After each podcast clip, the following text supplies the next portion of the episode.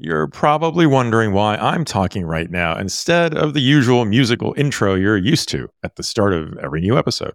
Well, if you hadn't noticed, this is the start of season three of our show, and we wanted to do something a little special for you. That's right. And because this season opening episode is all about generative AI, You just gave away the topic. yeah, I know, but we've been previewing it, so I figured it was okay. True, true. And since we didn't want you, our loyal show fans, to think that we created this episode using ChatGPT, Bing Chat, or Google Bard, we thought the most authentic way to do that was to talk to you first and preview the show.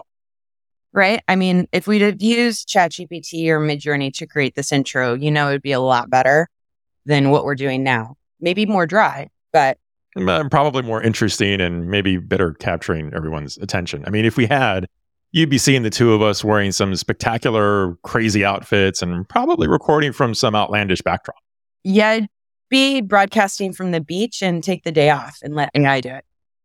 Exactly. Yeah. Right. Right. And I would most certainly be recording from a racetrack somewhere in the driver's seat of a really stylish and blazingly fast Aston Martin or Lamborghini. Then it would just be fake.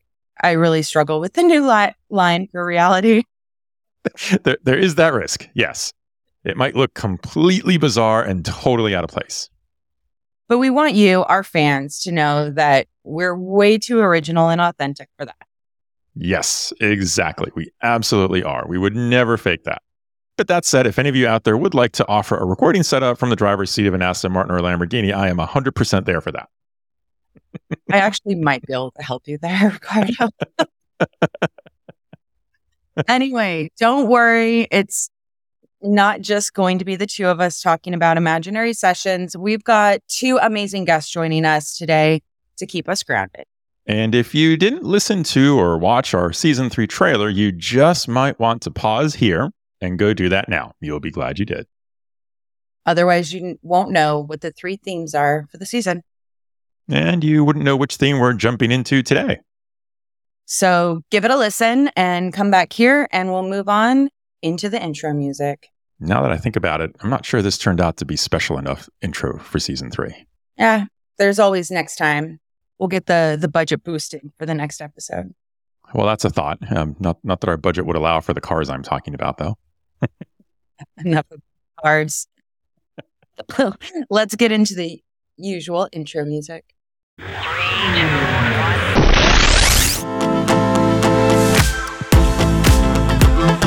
You're listening to the Retail Razor Show, where your expert hosts and their guests cut through the clutter in retail and retail tech to shape the future of retail. Hello and welcome to season three, episode one of the Retail Razor Show. I'm your host, Ricardo Belmar. And I'm your co host, Casey Golden. Welcome to the Retail Razor Show, retail's favorite podcast for product junkies, commerce technologists, and everyone else in retail and retail tech alike. Today, we are answering the most incredibly important question in retail that's on the tip of everyone's tongue. Exactly what can be done with generative AI in retail? What better way to kick off the new season? We'll be exploring the remarkable positives and potential drawbacks associated with this groundbreaking technology. So buckle up and get ready for an insightful ride into the realm of generative artificial intelligence. Yes, this is an awe inspiring field. With generative AI, we're witnessing a paradigm shift in how we perceive and interact with technology. Now, I, I've already said before in other places and, and been quoted saying it that generative AI is the, the third major transformation of retail, with the first, of course, being the barcode. And the second, I would say, was the smartphone, more specifically the iPhone. I mean, you know, it's a monumental shift when you hear phrases like back in the pre iPhone era. And we're crossing that threshold now, I think, from the pre AI era to the, the AI era.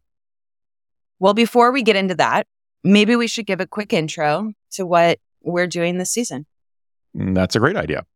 If you listen to our season three trailer, then you already know that we're focusing on three themes this season. Number one, automation and AI. And number two, immersive commerce and anywhere commerce. And number three, back to basics of retailing. All three are so important to what's happening in retail right now. We decided to have all three of these because honestly, they're pretty connected to each other in so many ways. And we're going to explore that this season. Exactly.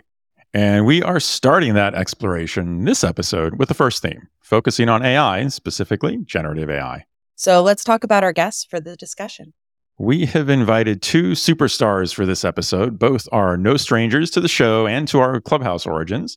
With us today will be Michelle Bacharach, the CEO of FindMine, and Shish Shridhar, Global Retail Lead at Microsoft for Startups.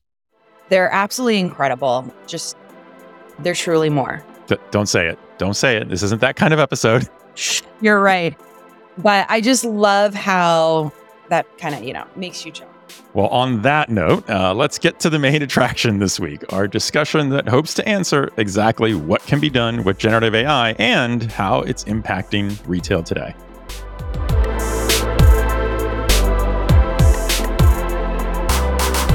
Welcome, everyone, to our first discussion in our automation and AI theme this season. We're diving into generative AI today and the tremendous impact it's having on the retail industry. And of course, we're going to talk about something with transformative impact and risk. We need to bring in right thought leaders to dig into this topic. So let's introduce them now.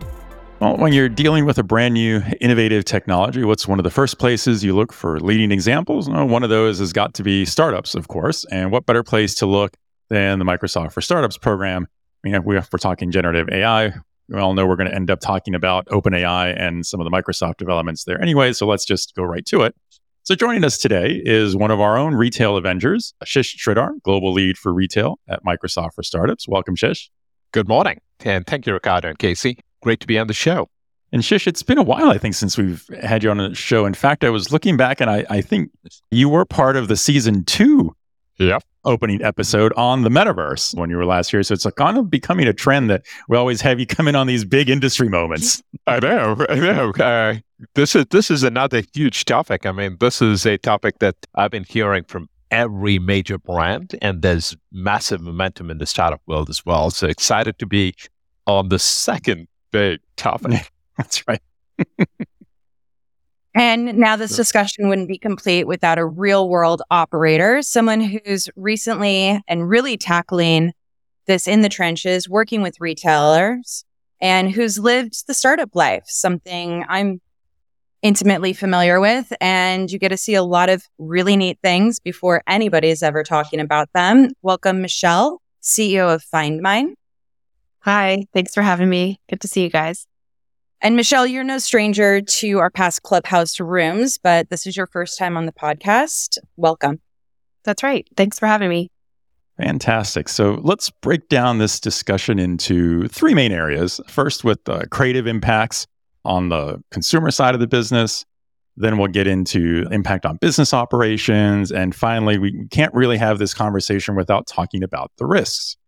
And there's certainly more to the topic than that, but I think we can ground ourselves in those three areas to start. Yeah, and, and let's put some additional context and definitions around this since we're we're grounding ourselves here. We've talked before about how the impact of artificial intelligence, AI, could revolutionize the way businesses operate. For example, leveraging AI driven data analytics to gain actionable insights into customer behavior, consumer preferences, and market trends. By analyzing this data, retailers can personalize marketing efforts, optimize pricing strategies, and enhance inventory management, ultimately driving sales and boosting revenue. Mm, that's right. So, if we extend that understanding to the latest and greatest AI development that's really overtaking the news, filling our inboxes with updates and predictions and sometimes some cautionary notes, it's got to be generative AI. AI that's capable of producing original and even artistic content, generating lifelike images and videos, to music compositions, to writing captivating stories, and even developing innovative solutions with the source code that goes with it. And that's just scratching the surface. So let's start talking about the, all of the commerce and retail implications that are, are happening today.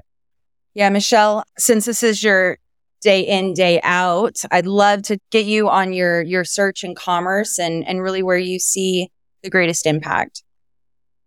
Yeah. I think the topic of the definition is so interesting because this is something we we go back and forth on internally in our own company all the time. So i actually asked chatgpt 3 because i'm cheap i didn't pay for 4 but I asked ChatGPT what is generative AI? And what it told me was generative AI refers to a branch of artificial intelligence that focuses on creating or generating new content, such as images, text, music, or even videos, that is indistinguishable from content created by humans. And it went on a little bit beyond that. But I think what's so, by that definition, FindMine is generative AI. We've been doing this since 2016, using AI to make editorial and marketing content around products that is dynamic. It's created within that one Mississippi millisecond mm-hmm. that you're kind of counting as the page is loading. It's dynamic. It's pulling in real time inventory information, margin information, all this kind of stuff to produce the content into a, like a style guide or a lookbook or whatever. So, and we have 100 million shoppers a month seeing that content. So, we've been doing this for a while. What I think is interesting though is the practical definition that's kind of coalesced around by most people today mm-hmm. for generative AI is that it's synonymous with large language models, or even more specifically, it's like literally synonymous with ChatGPT and forget about anyone else who's doing it, right? So I think yeah. it's going to depend on who you talk to, how you define it. But depending on how you define it, the applications are are more numerous or less, right? But with large language models specifically, anything that has to do with like wisdom of the crowds, eating the whole internet, digesting it, and giving a response is fair game and a great use case and application for Gen AI. But what FindMine does is actually very dangerous to brands to eat the whole internet and give a wisdom of the crowd's response. Because Nike, Adidas, Lululemon, like Under Armour all look the same. If it's a wisdom of the crowd's response, their differentiation comes from the brand. It comes from their point of view and their aspirational vision for their consumer. So I think it's incredibly important when we're working with large brands and retailers who have that differentiation and should have that differentiation in order to compete and thrive and stuff like that, that they're not exclusively using wisdom of the crowds based solutions, that they're actually taking a much more nuanced approach. And FindMine, if you don't put us already squarely in the generative AI bucket, you would put us in the bucket of necessary adjunct to make sure that the generative AI, when I use it to produce content, doesn't taint my brand and make it this generic commoditized thing. I think that that's a really good point, and it's something that I haven't seen heard anybody talking about. Um, mm-hmm. I'm the last person that would ever agree that people should be dressing themselves.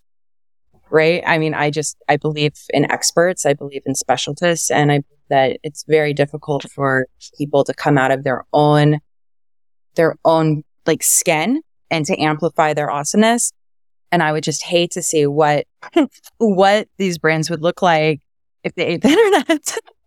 yeah. Like 100% off of like consumer behavior because yeah. I think all know in commerce, part of that is sharing what people should buy. Yeah, on. I think it's like what we were talking about at the beginning before we started recording around like the death of expertise, right? Like mm-hmm. social media made a doctor who's been through 16 years of training have the same voice or less amplification than an influencer with absolutely no medical training whatsoever saying drink yeah. celery dude gonna cure your cancer. And like eating their eating the internet does that. It, it collapses yeah. expertise. And so i think brands because they rely so much on that expertise to differentiate have to be incredibly careful about how they're using these technologies for consumer facing things.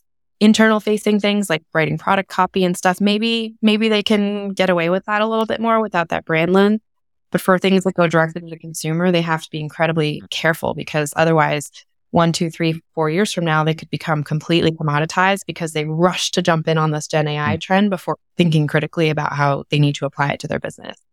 Yeah, I think that kind of is a good bridge for you, Shish. You working with a lot of startups over at Microsoft in in this space, and how are you guys looking at guiding the founders through identifying their products and, and hitting the market? So there, uh, one, there is a lot of excitement that's happening in the startup world around the possibilities with generative AI. And, and there was a lot of caution that Michelle pointed out too as well in using generative AI. And in really in order to do that one aspect of it is there is the reinforcement learning human feedback aspect of it where there is fine tuning and guardrails that are in place for ensuring that it's constantly being fine tuned and checked and all of that. But there is a lot of human interface for that to happen. At the same time, I think the other aspect that, that I absolutely love about generative AI and the way to use it is the co-pilot aspect of it, where you're not taking the information and using it as an autonomous system, but rather you're using the information to assist what you're doing, to guide what you're doing and base off, off of that. The I wouldn't actually even signal the depth of expertise at this point mainly because to be able to use generative AI, and again, as Michelle pointed out, it is trained on the wisdom of crowds, and that is not a highly reliable system at all. Mm-hmm. A lot of times when you're using generative AI, you're accelerating the work, the repetitive work that you're doing with the, the abilities that generative AI provides, and then building off of that what it really does for a lot of startups is how do you accelerate the work that you already do? How do you remove the repetitive nature of some of the things that you that you indulge in?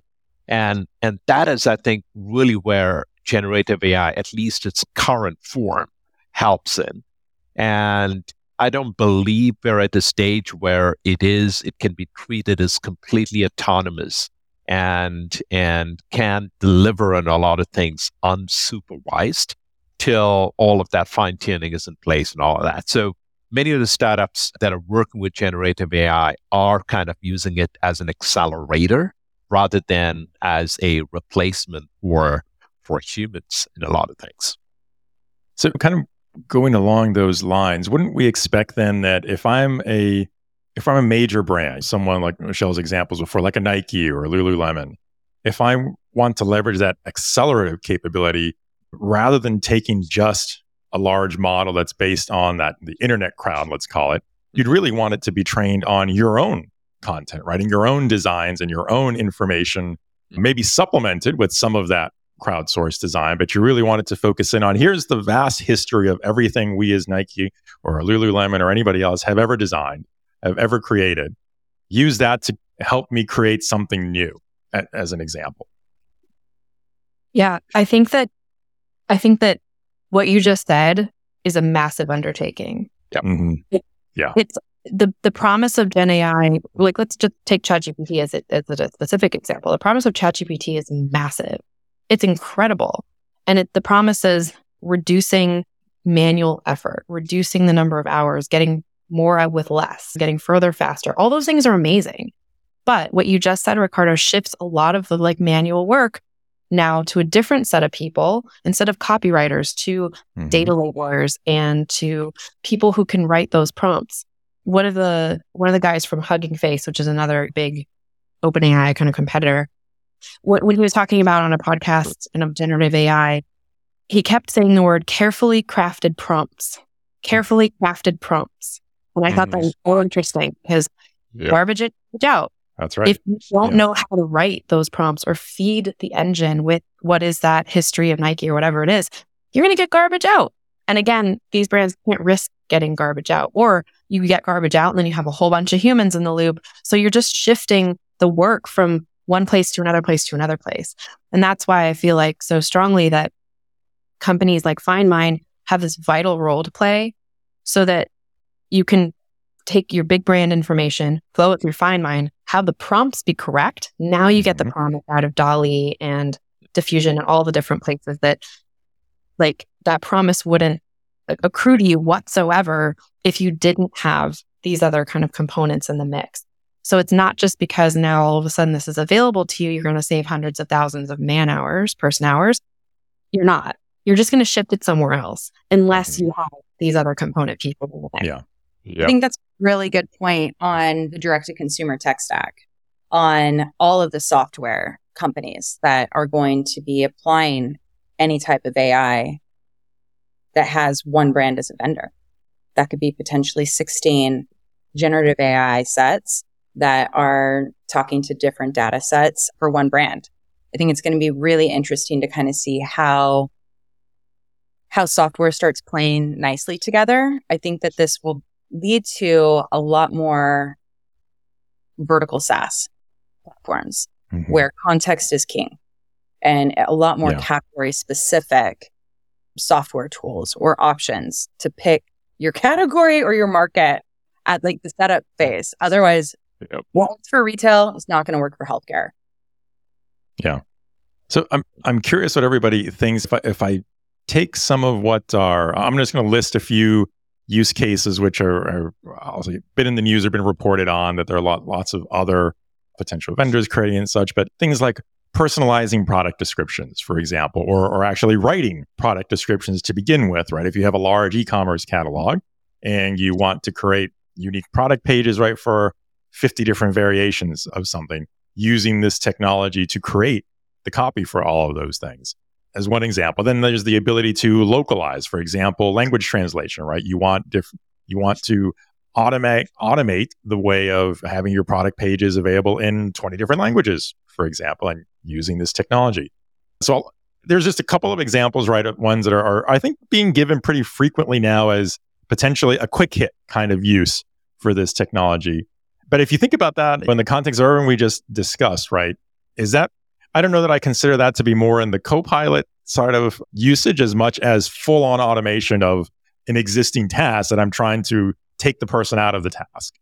So I'm curious what everybody thinks of those two examples, and if it were you, how would you go about using it?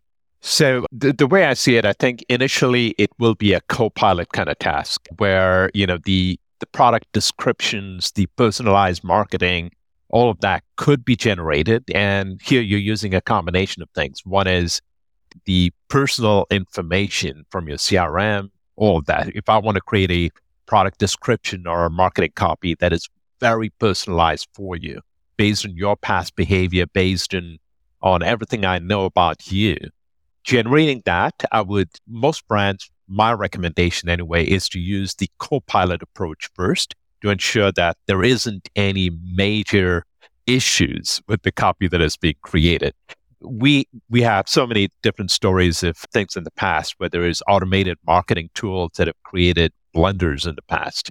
And I think those can repeat themselves in the generative AI world as well. And those can harm brands more than they can help. And and from that perspective, I would say the initial part of it is co-pilot, and then once the the system has been trained, it can go autonomous at some point. And that that's what I feel.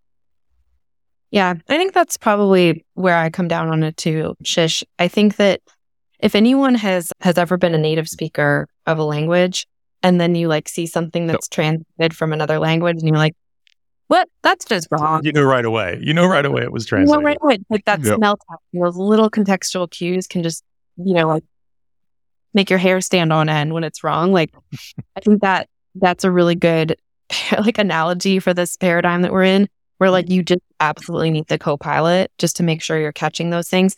There's a TED talk that came out about a month ago by a professor of AI at the University of Washington called Why AI is Incredibly Smart and Shockingly Stupid.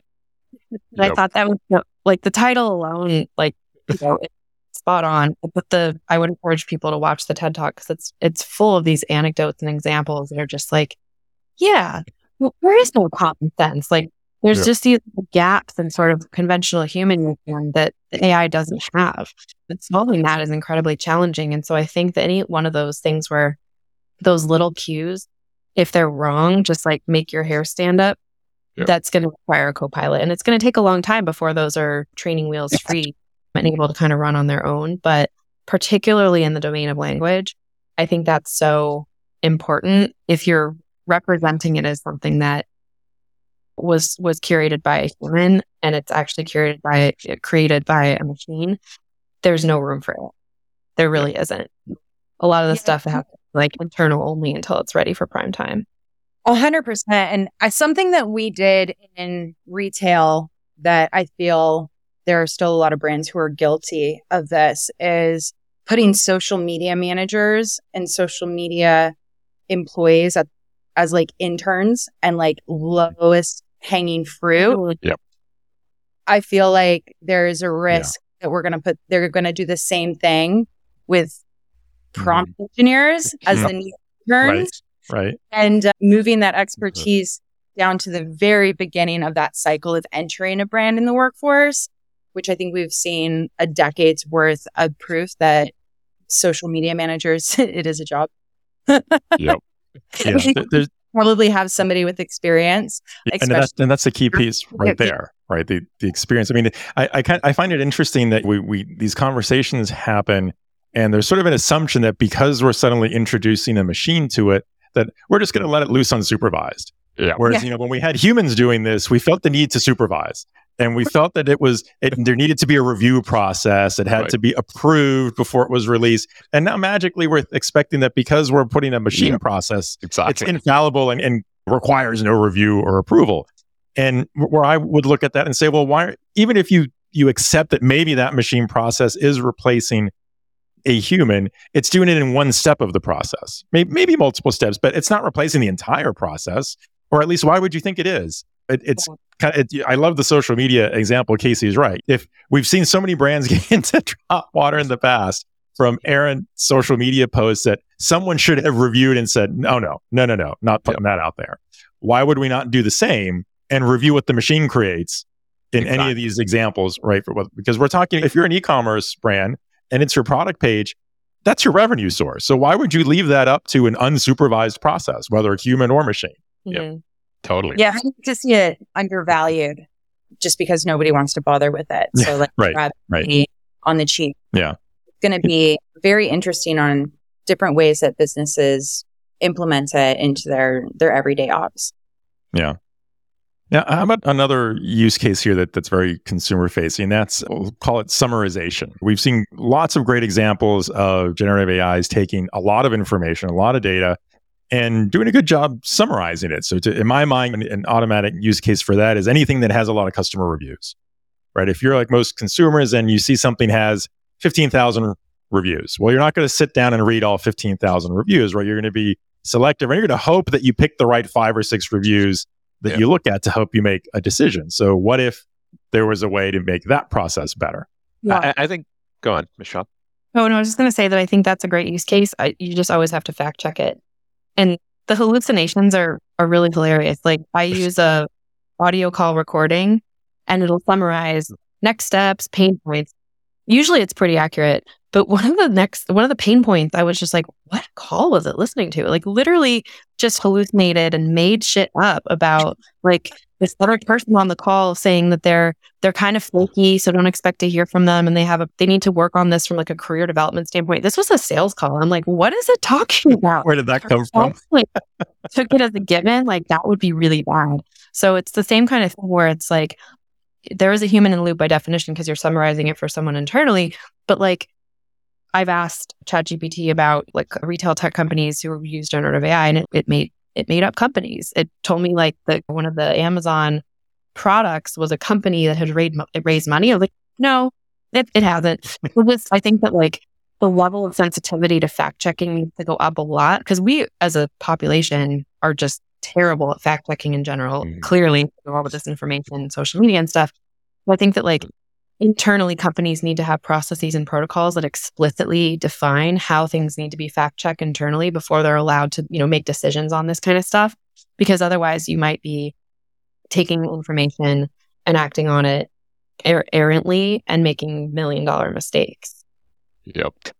Yeah. And, and with all of the, the caution in perspective, the positive about that is it is transforming the way retail and shopping is happening today. As you pointed out, Ricardo, you, you could have thousands of customer feedback and reviews and all of that. And what this presents to a retailer is really the ability for personalizing that. Where if I'm buying a car, for example, and I'm trying to compare a few, I could potentially have the feedback summarized for my Mhm. specific purpose. And when you're looking at it, it could be summarized for your specific purpose. So that level of scale is what it really mm-hmm. brings. And I think that is huge in terms of transformation. Yeah. And I feel like I'm developing this reputation on this podcast as being the naysayer. And Shish is like, no, no, it's not all bad. Well, I'm with you. Like, Welcome, because I'm Yeah. usually the here and poke the bear. no, but speaking of like the car analogy, I think this is like mm-hmm. if we're talking about this example where you're mm-hmm. using an LLM to like summarize for you millions of customer reviews, I'm not saying don't do it. It's like the car came along and replaced the horse-drawn carriage. You can get in high-speed car crashes and hurt yourself a lot more than you can in a horse-drawn carriage, but that doesn't mean you don't move to the car. You Right. need to be aware of what, Right. like, the, how to be safe with it. And that's kind of what I was Right. talking about with like the fact checking. Like, use it. Yes, it's awesome, but recognize where the risks are Yeah. as you would Yeah. Adopting a new tr- Yeah, I of think there, there's a key point in- in there on with a lot of these tools, especially the ones that are connected to the internet, is knowing where is it getting the information. So it's great that if I tell it, here's a source of 15,000 things, give me a summary. And Yep. it gives you a summary. Well, each of those summary points it gives you, obviously they came from one or more of those 15,000 things you fed it as an input. So it should be able to cite back to you with a link or with some sort of reference that you can backtrack into where that individual item came from. Yep. So then you, so that you at least know then where it's coming from. Even if it takes three of them and maybe it gives you a brand new interpretation of those three, you at least can go back and see how, well, how in the world did it come up with that conclusion? Well, I see because of these three things, right? Well, part of this is why you need to have carefully crafted prompts. That goes back to the, pri- yeah, no, that's absolutely That's right. where all the Absolutely right. Well, citing information. Yeah, yeah, exactly. This goes back to what Michelle pointed out earlier. Today, we kind of find facts on Facebook and everywhere else. And now it's being replaced by ChatGPT summarizing things. You don't know for sure where it came from, right. but you're Yeah. citing it as that's that's the source. And I think Yeah. for some reason, mm-hmm. I don't know if this is your experience as consumers, but my level of fact checking has gone up since interacting with the chat GPTs of the world relative to some random human on the internet that I know is just one person, Mhm. which is because like the actual legitimacy of the source of information and stuff like that is like probably better on Mhm. the chat services than it is on like Facebook from some random person I met in Yep. high school or whatever. Yeah. but Yeah. I think that might be a really good thing because some like it, it's really good 90% of the time and then 10% of the time is it completely throws up all over itself. That that is very different in terms of like my attitude towards fact checking the 90% or all every time I use it Mhm. than it is when it's just kind of always pretty bad, which is the social Mm. the social media world. Like the level of disinformation or information is just kind of always at this like really kind of crappy, like low level drone. Whereas in the ChatGPT and LLM world, it's really, really good and then it's terrible. So like that really big barbell kind of dichotomy makes me more apt to fact check. When in Mhm. reality, mis and disinformation is probably the same in each. It's just the flavor of it is different. And so I think that's a good thing. I think consu- like trust is going to be like the number one thing that can be won or lost from a brand over the next like 24 months. And I don't know if you lose this trust because we've already been pretty thin on consumer trust over the last few years. I don't know if it's going to be something you can earn back. And I think it could be depending on how big, what side of that you're on, whether or not you're on the really great side or the really horrible side could really have a major impact to a lot of brands that can't recover, that just literally can't recover from it. Michelle, I think it's it's really interesting the way that you kind of brought that up. I think first two weeks I had access to OpenAI and ChatGPT, and I've done the same thing with Bard from Google. Is I've literally had conversations about things that I know inside and out, out of doubt, and had these conversations and asked where you're getting this information to get like, give me a baseline and really have these like, I've, I mean, I've even said, if you wouldn't recommend this because of X, what if we were friends? Well, of course, if we were friends, then I'd probably recommend you. I'm like, all right, so like you and I, like we're buddies. Like, what's let's be friends. Oh. and just Wow. kind of understanding where these baselines are when asking these questions. Because I was like, I can ask it questions, but I have no baseline. I needed to ask a whole bunch of things I already knew and I knew for fact. Yeah. And that goes back to the carefully crafted prompts, right? Telling it you're a Right. friend, is a different flavor than telling it, than not giving it that context. And you kind of have to be a little bit of like an expert in this stuff to know that you're going to get different Yeah. answers in those different ways of phrasing your question.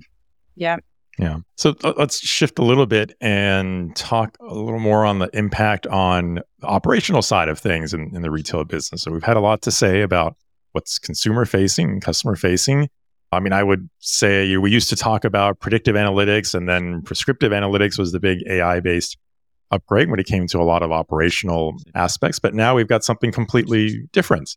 So, Michelle, let me start with you. I mean, where, where do you think is the, the most powerful benefit for retailers that's not consumer facing?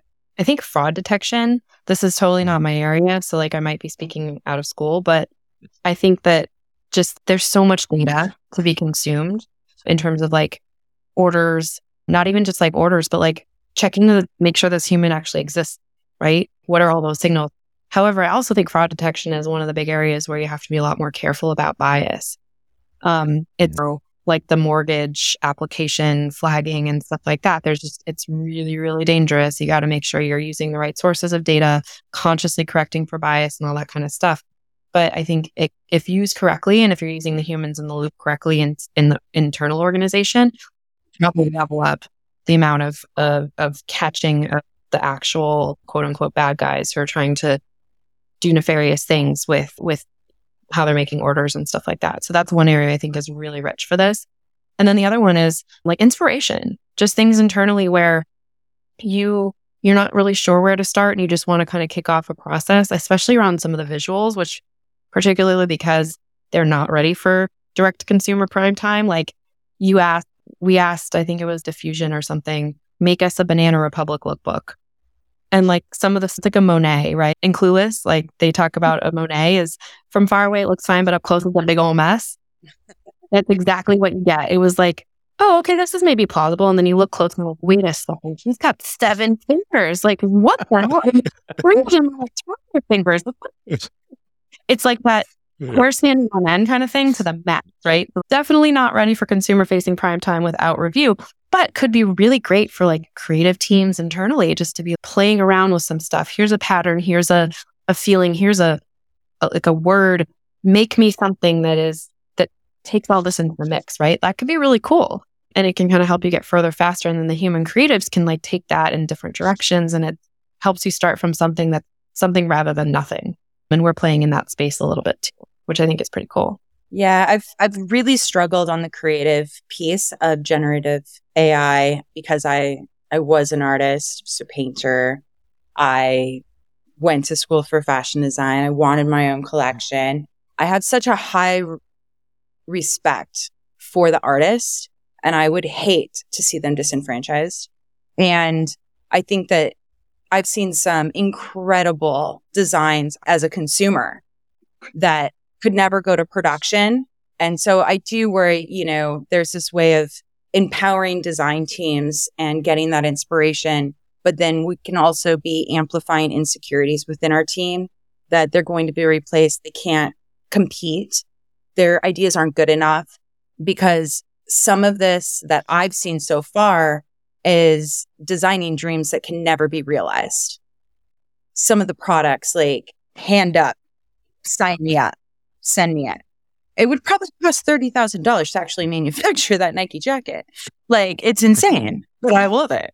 But now I'm not so excited about the new collection that came out because I've just seen all of these really cool things that I can't have. Yeah. yeah. so I do think there's this, this tread and I struggle because I want to play with it.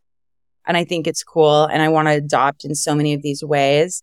But then I just feel so bad that I'm hurting the artists and that creative nature that I, I cherish it. I think it's beautiful. So do you think there's a balance though between like I'm less artistic than you. Let's just clarify that right now. But is there a balance between like human the human creativity and helping those people in the organization that have those roles just the CEO, and- yeah. As a designer, completely offended that my work would be changed. The the sense of ownership and pride of seeing your creation hit a hanger. There's there's this thing of making. And I just as a CEO, I'm like completely different opinions. and I struggle so much mm-hmm. on this because I can really relate to both sides. Yep. And I don't know if I could claim that I did this or be proud of it if I know I didn't do all of it. Well, I wonder if it's akin to sort of some of the 3D modeling and CAD design for products rather than creating a sample from scratch with your hand. Like that was a transition a lot of creatives went through. And a lot of people are like, they love the new paradigm. They're almost more creative and more productive and more like ownership end to end over the thing that they've built. Working on it via computer, via CAD, via these 3D rendering technologies. Maybe it'll be something like that. I don't know. It's I interesting. Think, I think it's a transition, but I think it's I think it's going to be really interesting because it, it is that creative process and ownership. And it kind of does come back to the prompt. If you're the creative designer and you have that idea, you can see it in your head. Yep. And you're just trying to get it the maybe the first draft of it created. If you had the ability to use these tools to give you that first draft and then you you see it now more visually than just in your head and you see it on yep. paper on screen whatever the, the medium yeah. and now you say okay now i know what i need to fix and yep. you go right. on and make it your own design but it got you yeah. there 50% faster yeah when you have that spark of inspiration you can be like there's like probably 50 things I need to do to paint in this paint by numbers that I have like to create the, the final thing. But I have like six in my head that just flash. It's this flash of inspiration. We mm put it in, we'll see what the machine fills out as the other like 40, what did I say? 44. And, yeah. and then just be like, ugh, gross. I hate that. Like yep. swipe away this big chunk of it, but these four I'm going to keep. And then you kind of iterate with it. That's kind of how I've used it. And I'm not not artistic. I'm just not like a, a fashion designer at the level you are. But I've just I've, I've created jewelry before and and pottery and other artistic mediums where I'm like, it's that what am I going to create? And I know there's a there's two or three sparks there, but it hasn't fully come together. And I think something like this can help me kind of like narrow down on that because I know what I like when I see it. And so if yep. I get two or three more sparks, I can get to that aha moment a little bit faster. That's where I feel like it's going writing. Be great editors right? And I think that that's always been a, a big problem in retail is yep. we're really bad at editing. We just don't, you don't go to school for editing. It's, it, it has given a lot of companies a competitive advantage based on their editing skills. Yeah. So I think it's going to be really interesting. So from a internal perspective, what I see in, inside organizations, I kind of see the the huge benefit being I think I mentioned that, which is removing the repetitive tasks. And, and all of those, I think, are the huge benefit that generative AI brings in. One of the things I'm, I'm really excited about is the combination of RPA and uh, generative AI, which is really using generative AI to define what's that next best action. What do I do at a personal level to engage with somebody? And then using RPA processes or automation to mm-hmm. execute mm-hmm. on it. So that execution component and the generative AI component working together, I think that is a exciting area that a lot of organizations are looking at. One of the interesting examples is automation of interview processes. Today, many companies struggle with interviews at scale, where you have 3,000 applications coming in and you have to screen them and that screening process. There are startups actually doing generative AI. There's a company called DeepBrain that's doing it, where they're creating a digital human. They are creating all the questions based on, on the resume, doing the screening, summarizing each of the screenings, and then enabling the recruiters really to shortlist. So those are some interesting use cases that are showing up, including a couple of others that are removing the repetitive nature of things mm-hmm. and, and, and simplifying stuff within.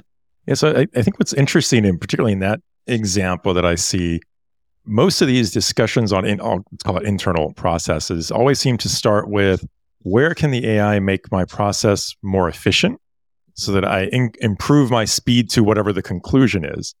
And what, I find is most interesting here is that, uh, at least for now, it seems most of the the practical use cases focus more on, and I'm going to choose to use the word filtering in early on in, in the process. And I say that because a lot of times these processes are lengthy, right, for, for a person to take on because there's so much upfront information. So if you break something down into, let, let's say there's three steps in the process, there's I have all this information that's gathered up front.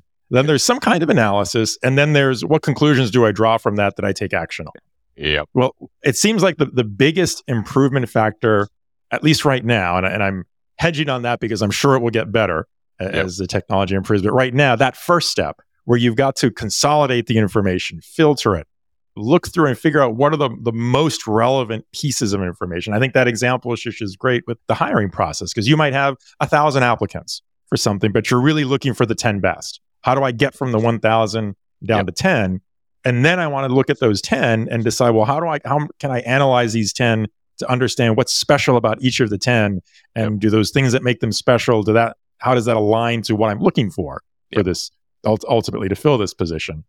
I, I think there's huge benefits there that could be seen now and and potentially with less impact on the risk of the generative ai going off the rails in that part of the analysis right? Where the, the hallucinations right are, are less likely to happen i think in that part. Whereas if you apply it just on the analysis portion there could be some information that's fed in that fools it into going in one direction versus another that it should go in, uh, which I'm sure again will get better over time. But I think there, there's so many use cases like that where I need to distill down that initial set and filter out what's relevant versus not quite as relevant. And Michelle, you mentioned fraud at the beginning. I think that's another really good one because that's the, the same thing, right? Where there is so much information you could pull in to try to understand is there a fraud situation?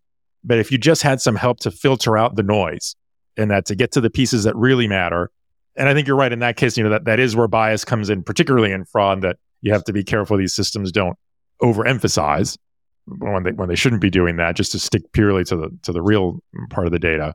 But I think that seems to be where there's a really big impact right now that retailers can be looking for in these internal processes. Where do I have lots of, of volume? I'm thinking in terms of forecasting, for example, and I'm trying to look at historical inventory data, right, to make a better forecast. I think that's one where there could be a huge advantage, but at the same time, there could be a little bit of risk depending on what factors are you putting into the system for the AI to help you decide what to do next. Yeah, I think that I'd like to see how this plays with data scientists because they need to, they, I mean, they are prompt engineers, right? Essentially. And I've, I've had very large companies reach out for consulting specifically to work with their data scientists to come up with sentences for them for their queries. And I'm hmm. like, why are you calling me? You own 14 brands. You have 8,000 employees. Call your store manager at your flagship or something, right? Like, hmm. why are you reaching out for this? You own the knowledge already. But even at that like data scientist level, they may lack the retail experience and the context Yeah. that might be able to be pulled through to get to those answers within their own organization and data sets. There's no shortage of admin work in retail. So Yeah, I think also like the other, the reverse is true. Like data scientists probably aren't going to fall into this trap nearly as often because they're data scientists, but the trap of Right. correlation, confusing correlation and causation, the Mhm. average business user does that all the time. The average person does that all the time. Even data scientists fall into it accidentally. Like people trained in statistics who know better, just kind of have human behavior takes over sometimes, and you you conf- con- confound those two things. And I think when you're doing filtering or when you're asking a question of the large language model and you get a response, it's not, unless you engineer the prompt exactly correctly, going to give you an answer that is going to clarify or disclaim this might be correlation, not causation. And then we'll make a, di- a business decision based on that. And it's like, it might have been something else that was causing this. I remember one of my, one of my previous roles, I was doing a, a a joint venture like acquisition thing. And one of the kind of key model assumptions was around the company's ability to reprice in specific moments in time based on a, a specific metric. And so, you know, I got, just was out of business school. I, I know how to use R or Minitab or like my statistical packages. Didn't have any of that. So I'm using Excel. Like Excel doesn't do a great job of kind of transforming data that's not normalized into normalized and can give you kind of crazy answers. And so I like did it in Excel and I did it in like R or Minitab or one of the applications that does that. And I looked at the results and like one said like, yes, you can reprice. The other one said, no, you can't. And I was like, well, wh- what do I do? This is a really big difference. We correlated one said with causal and I was like, oh shit, what do I do? I'm like, like going to tell the CEO to make a hundred million dollar decision based on this. And I don't know what the answer is. So like, and I, I, I caught it, but how many times is it not caught? Right? How many times are we making it as leaders decisions that impact millions of dollars or thousands of jobs or whatever it might be? And it's correlation, or causation. And again, going back to the carefully worded prompts, most people don't know. I don't even know how to write that prompt. I know, I know that I should be asking that, but how do I actually write that prompt to make sure that the answer I get is at least telling me if it's not causal, there's some kind of correlation, but it could be spurious. Like, watch Work out. proof. Like, how do you check your work? Yeah. you know, I think a lot of times the systems that we've had in retail in general have not gained trust of users. And it's kept us in Excel for a much longer period of time because at the end of the day, if I don't believe, if I'm off by like a fraction of a penny in my system versus in my Excel file, I can run and I know and I will trust that my Excel file is right over a system that had a crappy integration and took two years and nobody uses it anyway. And we just export to Excel, you know? And I think there is an innate lack of trust, even for users to trust something that they haven't shown their work. Mm-hmm. And Ricardo kind of pointed out this earlier, where there is reviews and validation that happens. Uh, when I was having the standard AI conversations a couple of years ago, many of the decision makers said the AI models are black boxes. They're recommending certain decisions that are a million dollar decision. And do I just trust that AI model or mm. do I have experts review that decision before I make it? So I think that kind of applies across the board, whether it's generative AI or any kind of AI or any kind of model out there where you there is a, some level of expertise that is reviewing it and auditing those decisions and not just blind. I, I think we're not ready for autonomous systems yet. Yeah. Yeah. I think that like that the the questioning of it, wanting to crack open open the back black box, does not necessarily mean you don't trust that like the AI got the math right. The yep. math is probably much more likely to be right than in a human read in Excel. Right. It's the inputs exactly. Yeah. It's like, yeah. did your assumptions line up with reality, or is something amiss or missing? And then even with your arithmetic or your math is correct, garbage in, garbage out. Like right. that's where you have to right. shift the attention to now. Because a lot of people are like, oh, well, like of course the AI is right. Yes, like the math is right. I don't doubt that that's mm-hmm. 90 true in most cases. It's not the math we're concerned about. That's kind of the mental shift. And- yeah. yeah. So yeah, interesting. Adding for as many jobs as people fear that it will replace. I think there's an opportunity here to create a lot of new jobs that are much more mm-hmm. higher thinking. Yep. Really more yeah. strategy focused. It could be very interesting yeah. to change that workflow.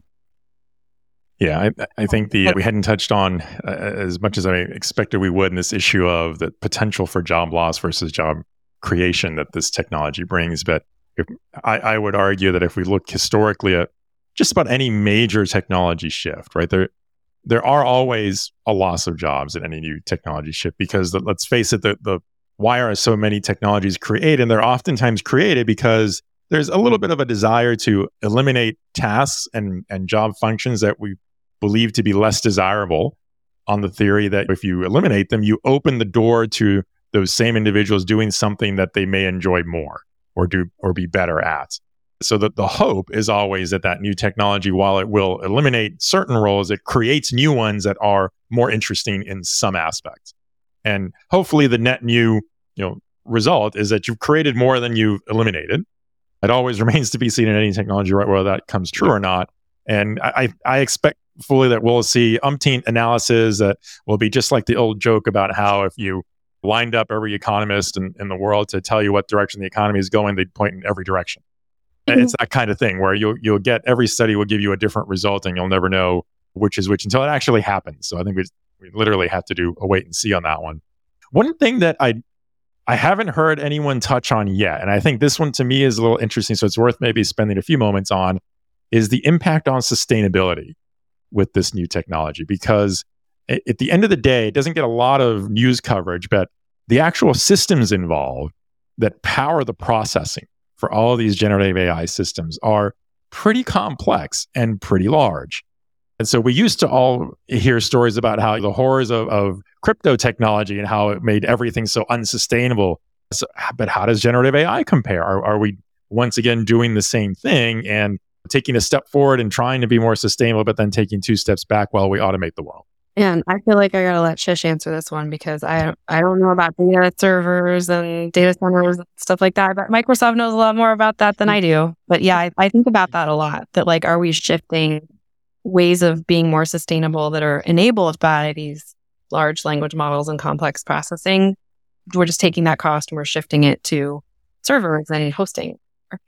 Yeah, in a way, I think it's like the EVs when it goes above a certain number of EVs out there, the load is just shifting where you're not burning gas in your car anymore, but you have all these production facilities that is that is not very sustainable.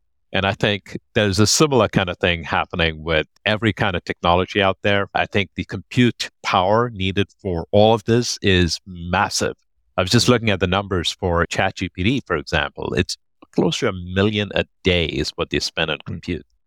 And that is massive. And we're just getting started. So once the the use cases get to scale, we're talking about spending a lot more on compute. And so I think that concern about the shift, and I think in everything we're doing, we are moving the sustainability from one aspect to another. So the argument here could be we probably are going to be using a lot fewer people to do tasks, but at the same time, we're going to use a lot more compute.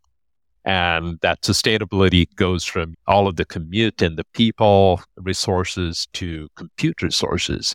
So I, think it's still a question on whether we are, from a sustainability perspective, are we getting any better or is it about the same? And I think that same argument with EVs once it goes above a, a certain number, the, the large amount of EVs in every city it taxes the grid as much as mm-hmm. it would impact from fossil fuels. Going back to the job listeners that aren't very familiar, can you just touch on quickly what type of like environmental impact do the do servers and data consumption have on the environment? Like, is there?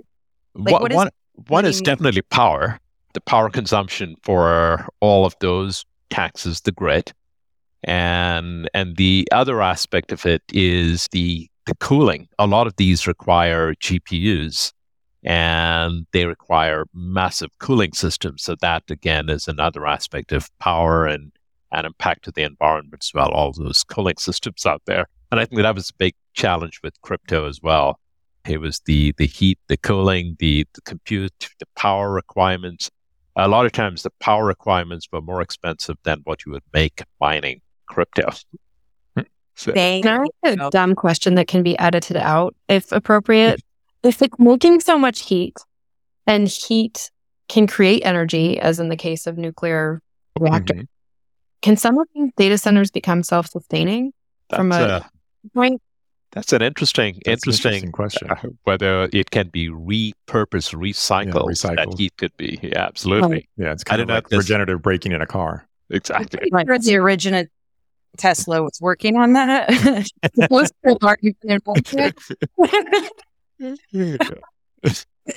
I think that's like maybe like the next fertile ground for some of the innovations. Yeah. I kind of feel bad for the generation of kids that we told to go learn how to code in school you don't need a code anymore. Just tell the demo what you want do it for you. But you, used to be an engineer, a semiconductor engineer, and like a nuclear engineer, like a nuclear physicist to figure out how to capture this, like the heat what's coming out of yeah. data center and use it for energy. Mm-hmm. Like poor kid. Yeah, so is hardware.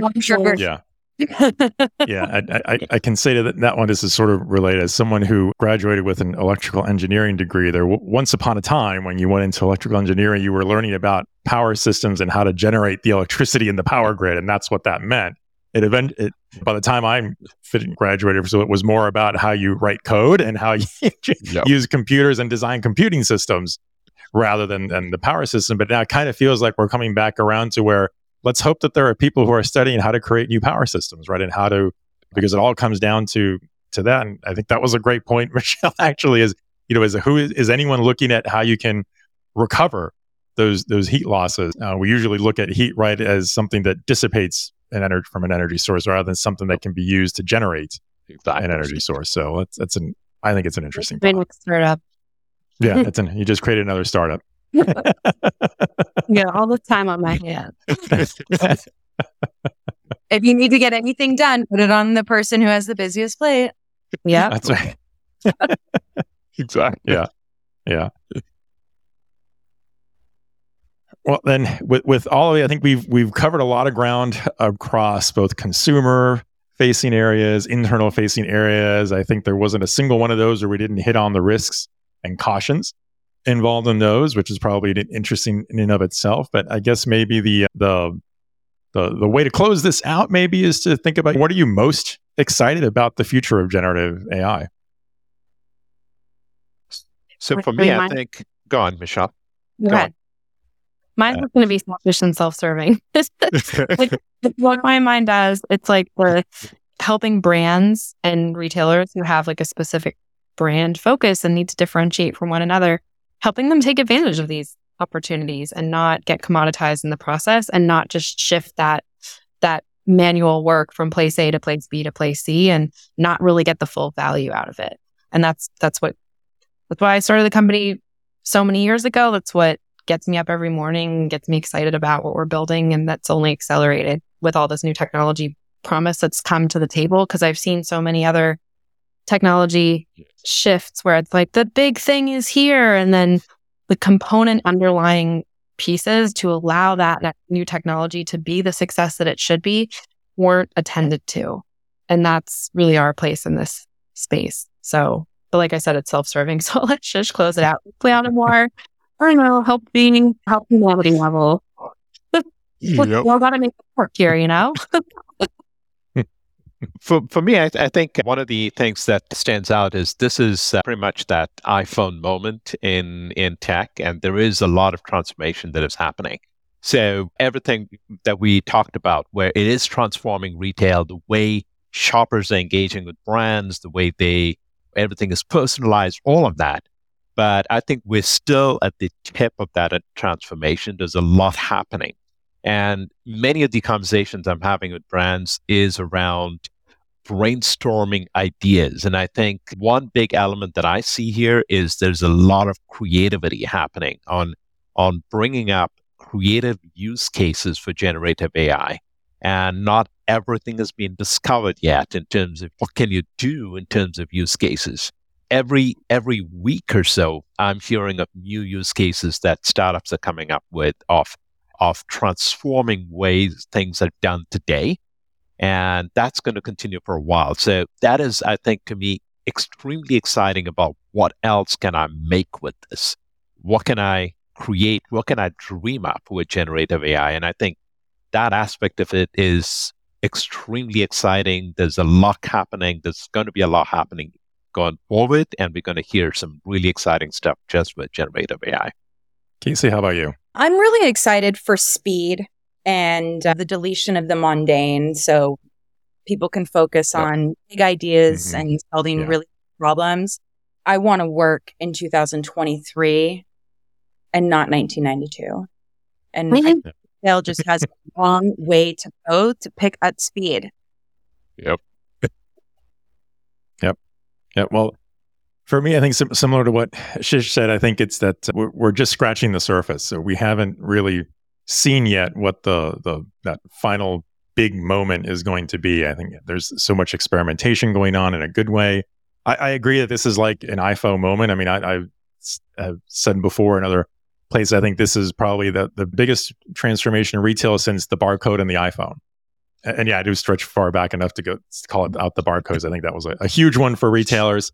That one had an impact for retailers. The iPhone impacted it for consumers. Uh, and I think maybe the most telling thing is there's two telling things. One is that it's a normal part of conversation to talk about the days pre iPhone and, and the days since. Everyone just accepts that as a, as a phrase. I think this is one of those where we're going to talk about the, the pre AI era. It's not going to be about the AI that we've been talking about the last few years. It's, it's this, it's this moment now that we're going to be referencing as the pre-AI era versus the, the, the AI era. And I think what's really going to be interesting is that whatever the the one big thing that does change the most in retail, I suspect, will come from someone that is as creative with this technology as that they're they're coming at it from outside of retail. It'll be someone who does something. In some ways, you can argue the iPhone was like that, right? The iPhone came out from someone that from a place that was not intended for retail, but look at the impact it had on it. And I think this will be similar. We're going to see the most creative changes come from people outside of retail who do something that gets applied to retail and really transforms things. Yeah. And with that, we've only scratched the surface of AI and generative AI in retail. So join us next time for another thought provoking conversation in our automation and AI theme this season.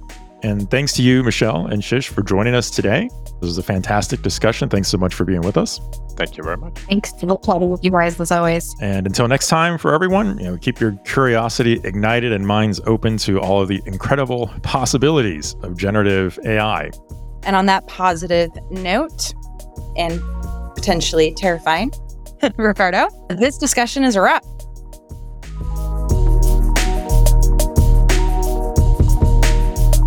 If you enjoyed our show, please consider giving us a five star rating and review on Apple Podcasts.